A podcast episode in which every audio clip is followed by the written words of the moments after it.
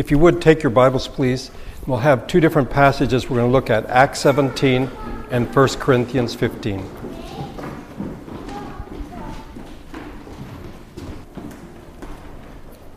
We'll look at 1 Corinthians 15 first, and then later on we'll come to uh, Acts 17. But keep your fingers in 1 Corinthians 15, we'll, we'll come back to it. Today is Easter.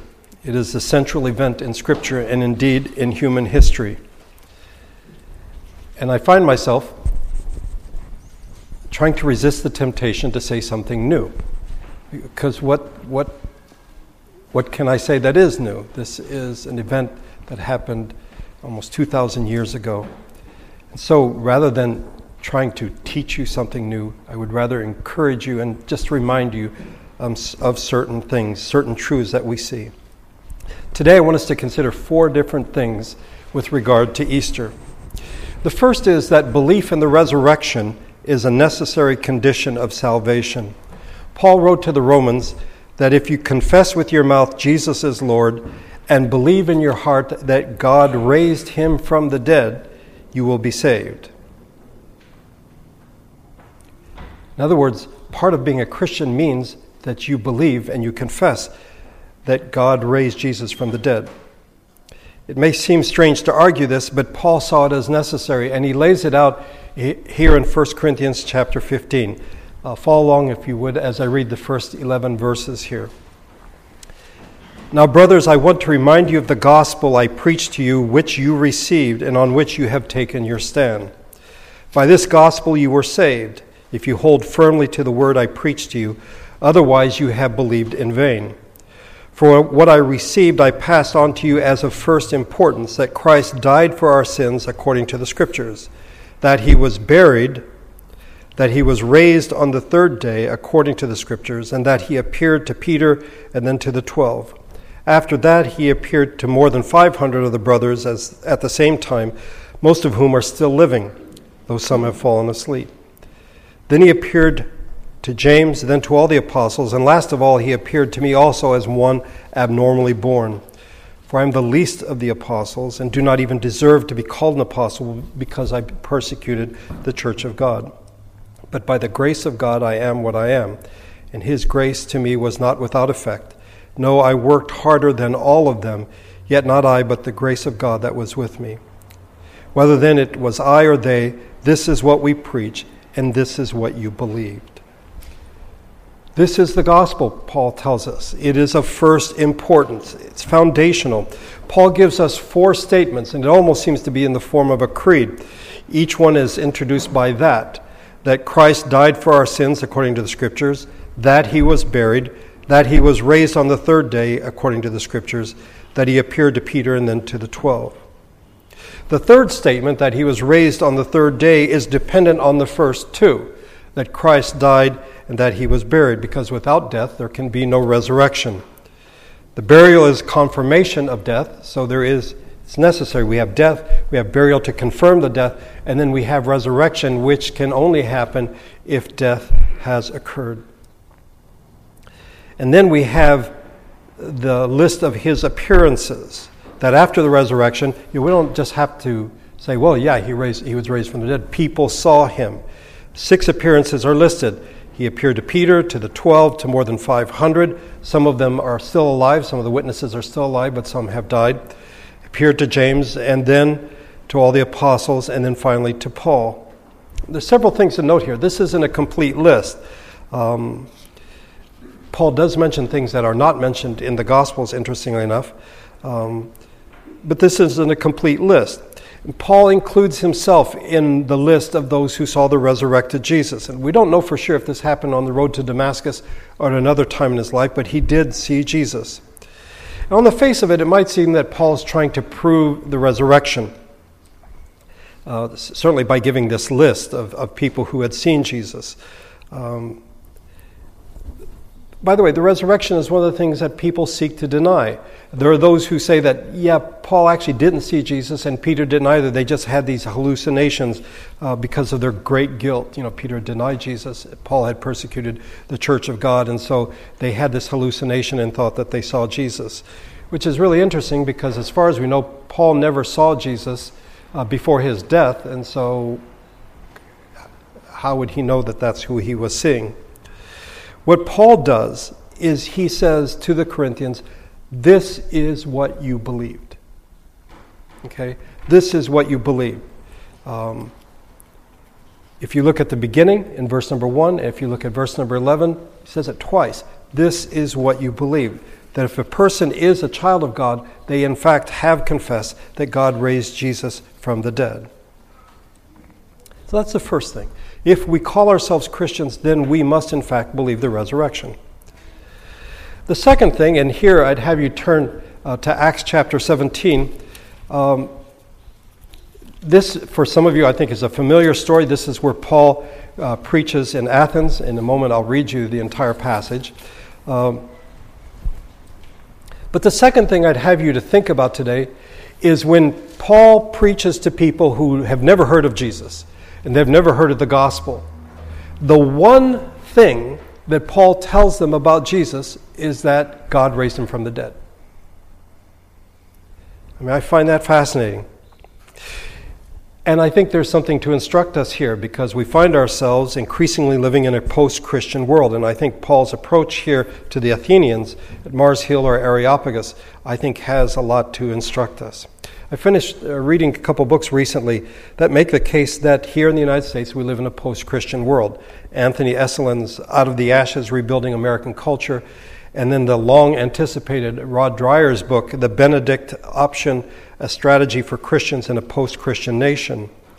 Um, if you accept that that's the world we live in, then I think what, what, how Paul approaches this whole business is important to us. If you look at verse number 31, uh, we'll, I'll read the entire bit, uh, uh, passage in a bit, but he says, For he has set a day when he will judge the world with justice by the man he has appointed. He has given proof of this to all men by raising him from the dead. This is what he tells us about Jesus. By the way, he doesn't mention him by name, he doesn't mention the virgin birth. You know, that he was miraculously conceived.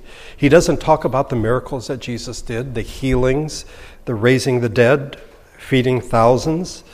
I think this would interest the Greeks. He doesn't even tell us about the teachings of Jesus or the death of Jesus and the manner of it, that he was crucified. The one thing he mentions is that Jesus was raised from the dead. It's a resurrection. It shouldn't surprise us because if you look at verse number 18, a group of Epicurean, uh, Epicurean and Stoic philosophers began to dispute with him. Some of them asked, What is this babbler trying to say? Others remarked, He seems to be advocating foreign gods. They said this because Jesus, uh, Paul was preaching the good news about Jesus and the resurrection. When Paul is asked to speak to the Areopagus, he begins not by talking about Jesus, but talking about God as creator.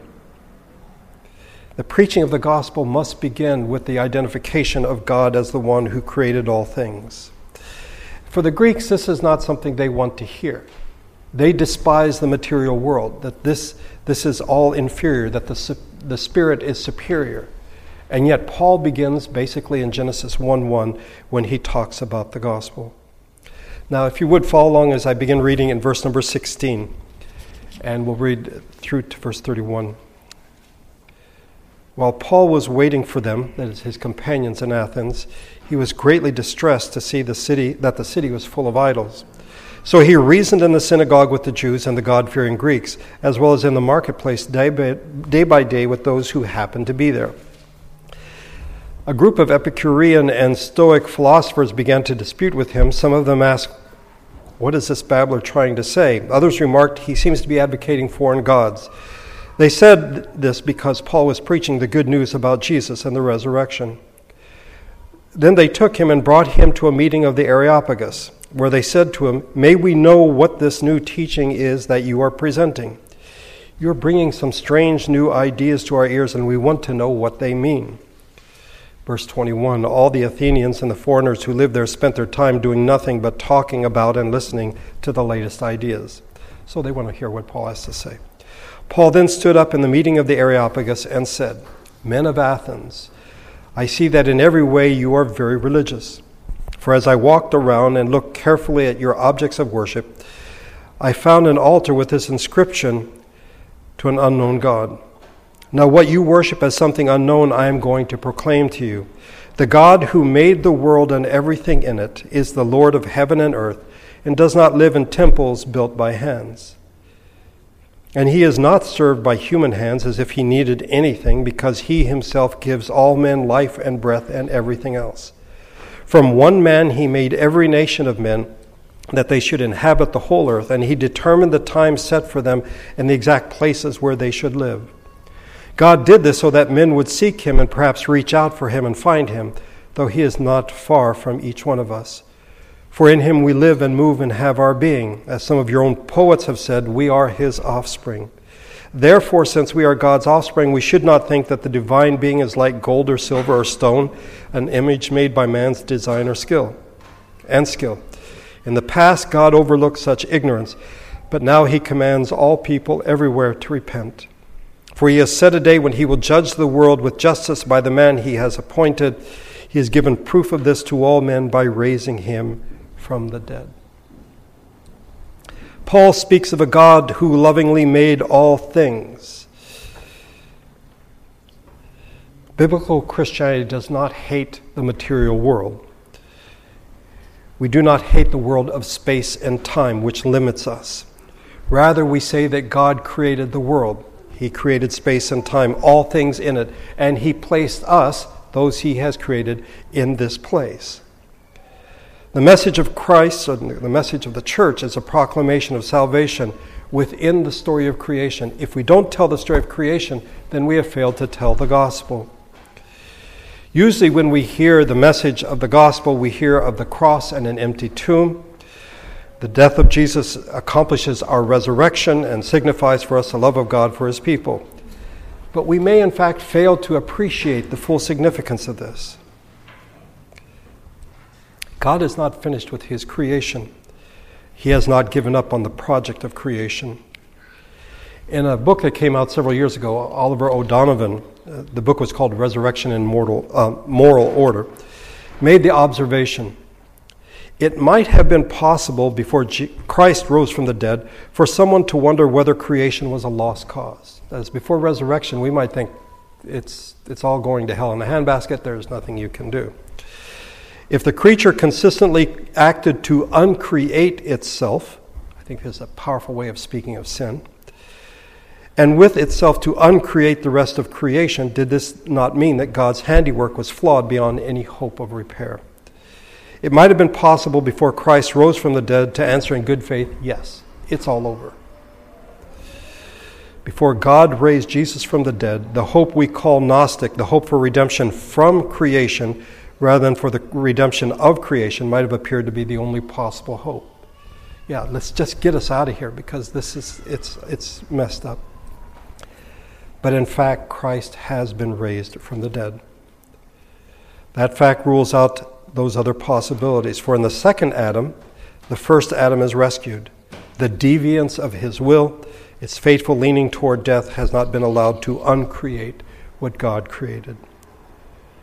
This means that resurrection is not only a sign of God's love for his people, it is that.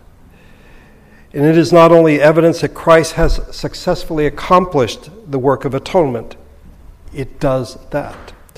The resurrection is God's reaffirmation of his whole creation. By bringing to life the Lord Jesus, he who is God and man, we see creation at the center of the story. So the biblical story not only tells us who God is as creator, but it also tells us about creation itself and the nature of human nature. So we affirm that in fact God made the world, He ordered the world, our life has been given to us by God, and our very nature is defined by God. The third thing that we should remember on this Easter Sunday is that if Christ has not been raised, then our faith is futile. All of life, in fact, is colored by the resurrection. We may not see this, we may not recognize it, but it is, in fact, the case. We tend, I think, to make a separation that God created the world, but then over here he's going to save us. So creation over here and redemption here. And I think resurrection says no, no, no, no. They come together. That Jesus was raised, his body was brought back to life. This shouldn't surprise us that the two are together because we see it in the Old Testament. Psalm 146. Blessed is he whose help is the God of Jacob, whose hope is the Lord his God, the maker of heaven and earth, the sea and everything in them, the Lord who remains faithful forever. That is to say, God is the creator. But then the psalmist goes on He upholds the cause of the oppressed and gives food to the hungry. The Lord sets prisoners free. The Lord gives sight to the blind. The Lord lifts up those who are bowed down. This is redemption. The two go together. In the New Testament, Jesus is seen as Savior, but He is also the Creator.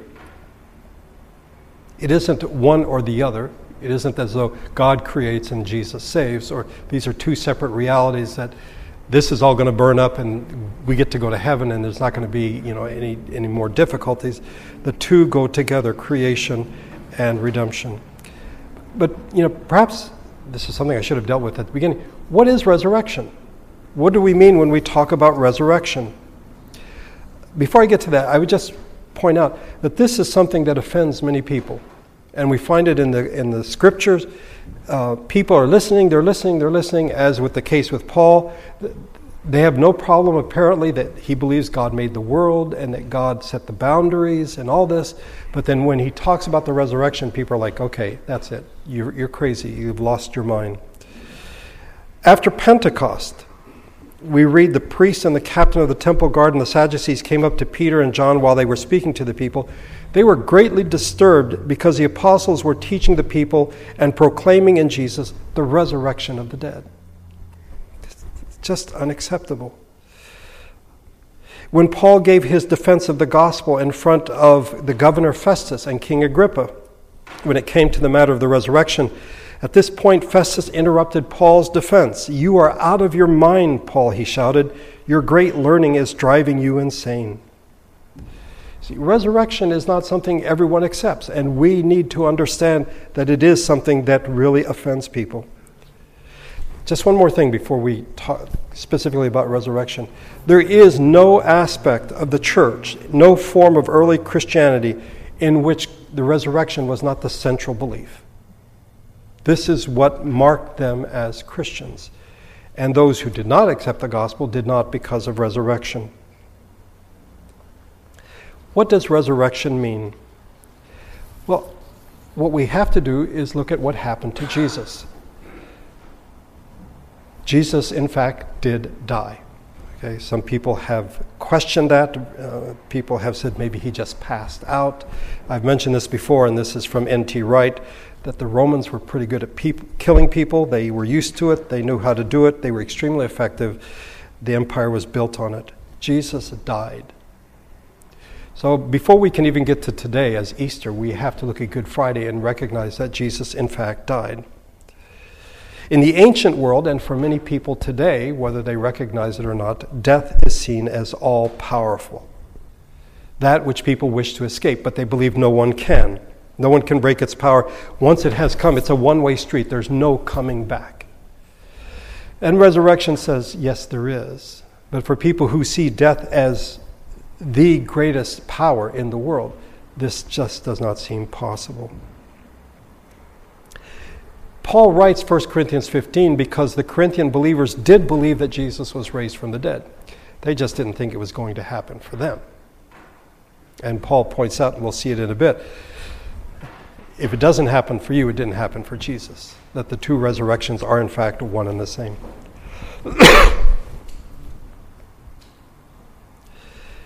if you go back to 1 Corinthians chapter 15, let me read to you several verses. Beginning in verse number 20. But Christ has indeed been raised from the dead, the firstfruits of those who have fallen asleep. For since death came through a man, the resurrection of the dead comes also through a man. For as in Adam all die, so in Christ all will be made alive. But each in his own turn, Christ the firstfruits, then when he comes, those who belong to him. So, based on this, the one who has experienced resurrection, Jesus, sets the pattern for us. What will it be like for us? Well, in the rest of the chapter, which I won't read uh, at this point, the body is not abandoned. Resurrection involves the body. The body will be changed. Present physicality will, in fact, be transformed.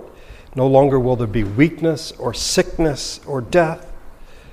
Um, but the body will be transformed. Resurrection is not uh, no, no body involved. It, and neither is it a reviving of the body, it is a transforming of the body. See, the problem is not that we have bodies. I think for a lot of people that is a problem. Not in the Christian faith. God made us. Paul tells the Athenians this. The problem is the body breaks down. As we get older, as we get sick, it just doesn't work the way that it should. And it is seen as limiting, and we don't like those limitations. But the reality is, God made us, and sin has done its worst on us. But in the resurrection, God will reclaim and transform our bodies. There will be a re embodied existence. The answer is not get rid of the body, the answer is for the body to be changed, not resuscitated, but recreated. In verses 35 through 49, Paul deals with different kinds of physicality. Uh, in one example, he uses you plant a seed and a plant comes up. The plant doesn't look exactly like the seed. In fact, it looks quite different. But we see in the resurrected Jesus that he was recognized by his disciples. There was that physical aspect that he was recognizable. In the same way, in a way that goes beyond our ability to understand, when we are resurrected, we will have bodies that I think we will, in fact, be able to recognize one another but without our defects and our flaws. We will continue to have bodies and be embodied. One might ask, what's the big deal? Why does it matter? So what? So we get resurrected, we have a new body, so what? What is the big deal? Well, I think on the one hand, people see what happens after death as escapist. And so our view of our hope after death is seen as a way to escape. You know, like the, life is hard, then you die, but then hopefully you can escape into some type of existence. Uh, but this isn't what happened with Jesus. Jesus, in fact, was put to death in a most cruel way, and he was buried, but then he was raised again. The resurrection is not a form of escape, it is to be a cause for great joy. We read in Luke 24 that the people stayed continually at the temple praising God because of the resurrection. The people in the early church knew something that we have forgotten, and that is that the resurrection of Jesus is the beginning. We are in the last days, and when Jesus returns, there will be this resurrection of all of his people. As he was resurrected, so we will be raised. This is what shaped their behavior. It should shape ours. I'm not sure that it does. The fourth thing that I want us to consider is the importance of physicality. I've been talking about it for a few moments now already. Um, but to remind you of what Paul told the, the men of Areopagus, the God who made the world and everything in it is the Lord of heaven and earth and does not live in temples built by hands. From one man he made every nation of men that they should inhabit the earth, and he determined the time set for them and the exact places where they should live. See, God is the one who created us, the one who sets forth our nature. This nature has been corrupted by sin, and God, through his Son, is seeking to redeem us. Part of living in a post Christian world, I'm convinced, hinges on the issue of what it means to be human. Because people reject God as the creator and reject humanity as made in the image of God, then what it means to be human has become, in fact, questionable. And the body, because of its limitations, is seen as something to be jettisoned.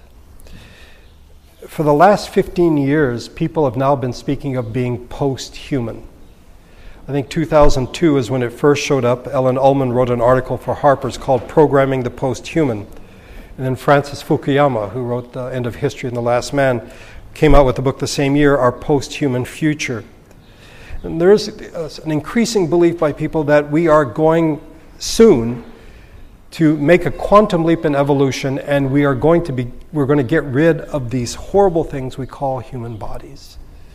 We'll be able to transform our consciousness or transfer them into supercomputers uh, or we will find ways uh, to make sure that we never get sick and that we never die that the limitation of the body is seen as something that is to be rejected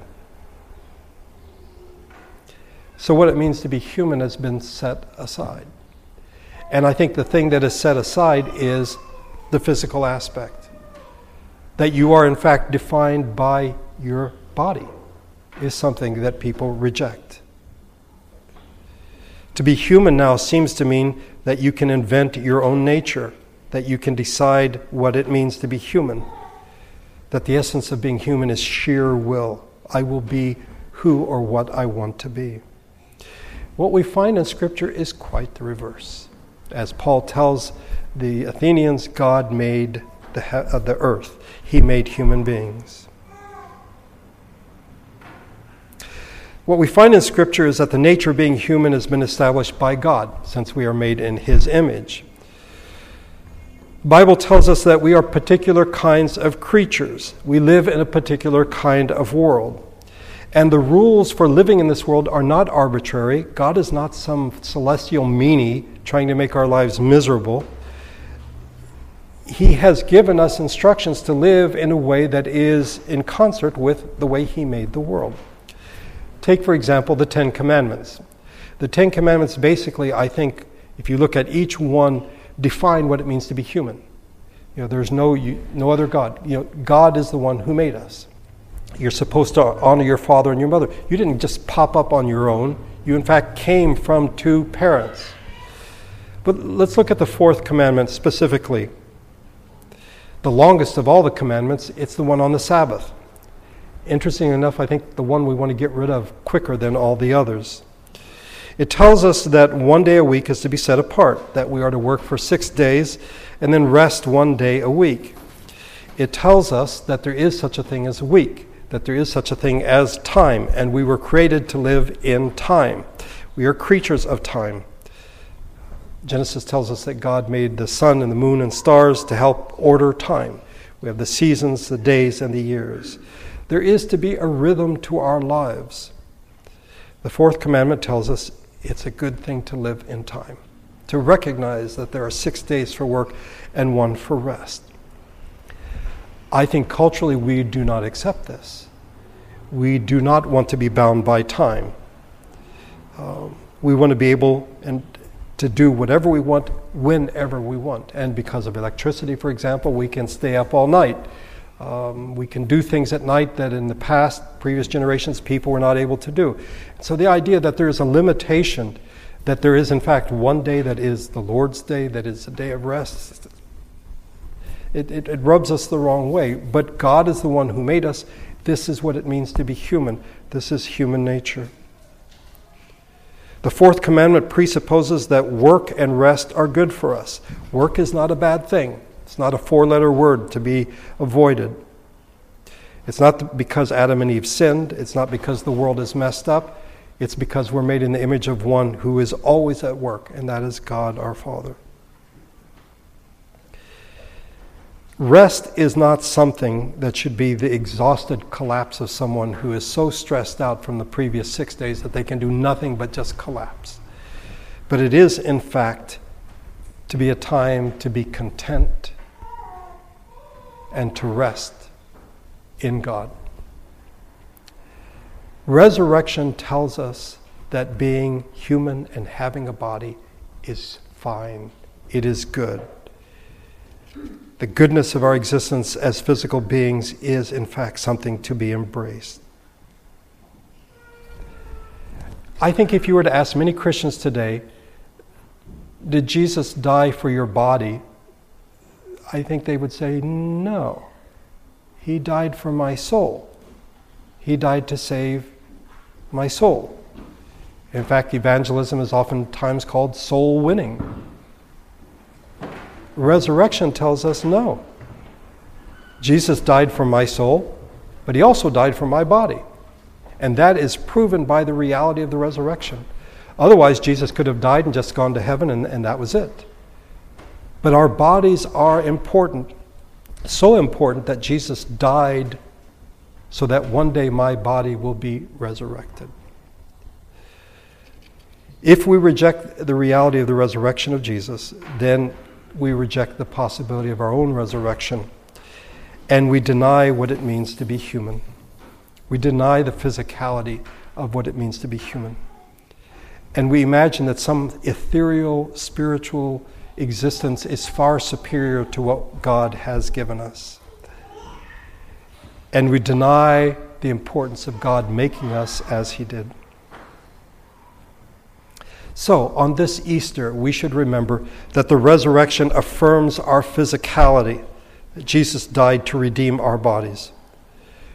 We, we affirm that it is the basis of our faith, that it is the message that we are to convey. It is what we confess.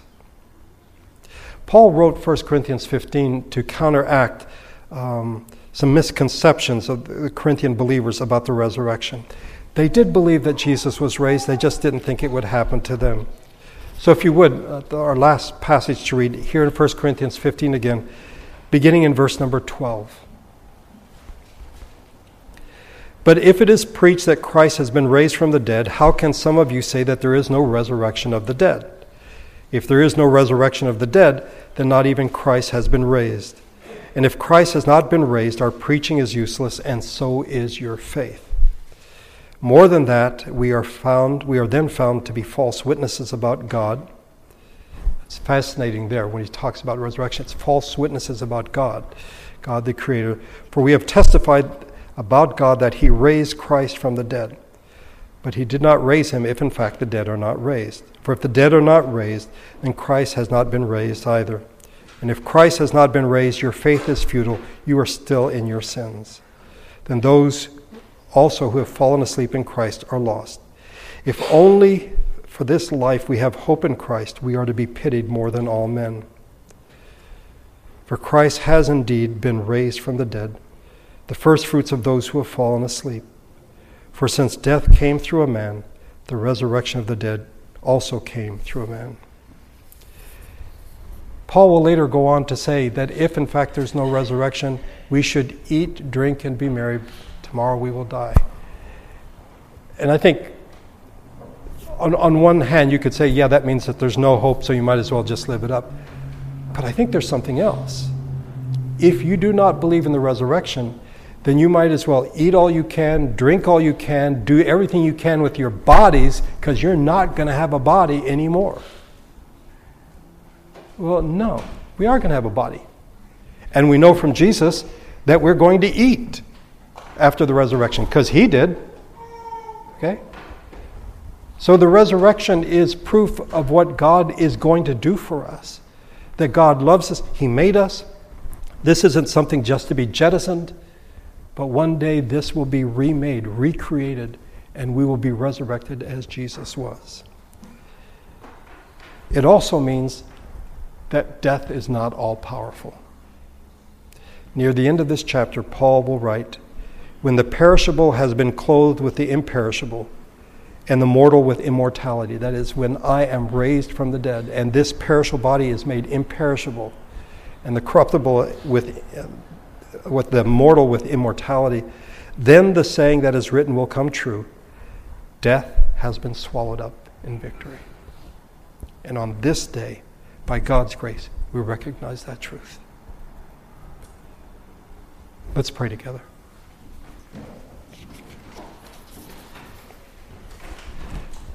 Father, resurrection, Easter, these are things we talk about or occasionally, but perhaps we don't think about in a deep way. It doesn't seem to affect our behavior. Help us to see that it is, in fact, the basis of the gospel. The gospel that we are to share with unbelievers. It is what we confess. And it affirms that you made us. You made us not only with souls, but also with bodies. And that Jesus died not only for our souls, but for our bodies as well. That the project of, cre- of creation is headed toward recreation, the new creation, the new heavens and the new earth. This has all been made possible because Jesus suffered and died. He has redeemed all things to himself.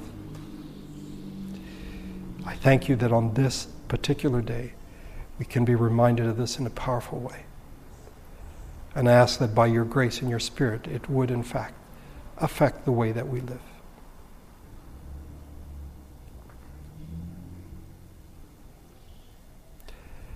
Thank you for bringing us together on this Sunday. Thank you for all your many gifts, and we think particularly of those celebrating birthdays, of the, the years you have given to them. May you give them many more lives in these bodies here on earth where you have put us. May your spirit and your grace go with us as we leave this place today. We pray in Jesus' name. Amen.